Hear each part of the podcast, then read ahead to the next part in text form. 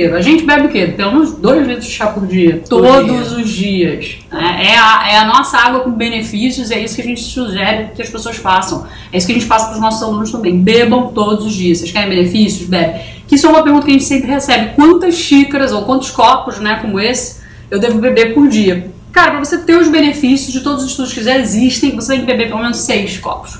Então a gente está É, falando seis aí- xícaras. É, que 6 xícaras 237 ml. 250 ml, vamos arredondar, isso dá o quê? Dá um litro e pouco por dia, mais ou menos. Então é um copinho, em um copinho você já vai sentir benefício, você vai sentir, é L-teanina com certeza.